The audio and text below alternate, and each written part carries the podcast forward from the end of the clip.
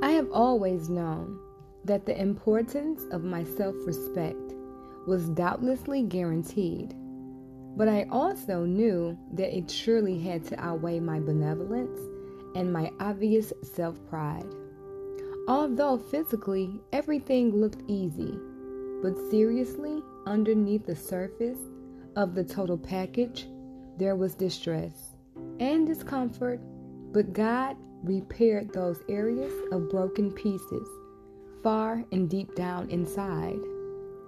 My heart was designed fragile, but yet it was solid and certainly steadfast.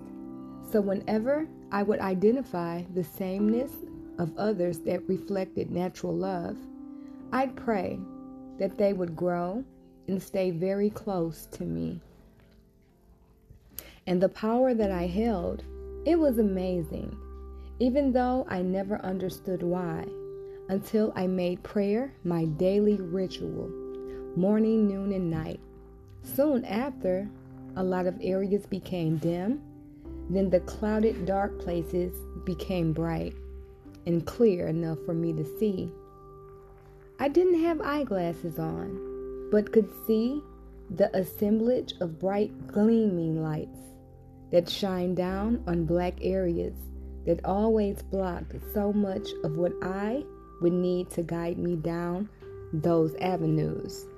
Those avenues of importance, forgiveness, and trust, just for me to study and understand. But all at once, God spoke to me, and He told me that I was His daughter and that I was favored. So during these hard times, Giving up for me was never an option. Just trust Him with all that happens because when He ordered my steps, this was all a part of His plan. All faith, no fear. For keeps.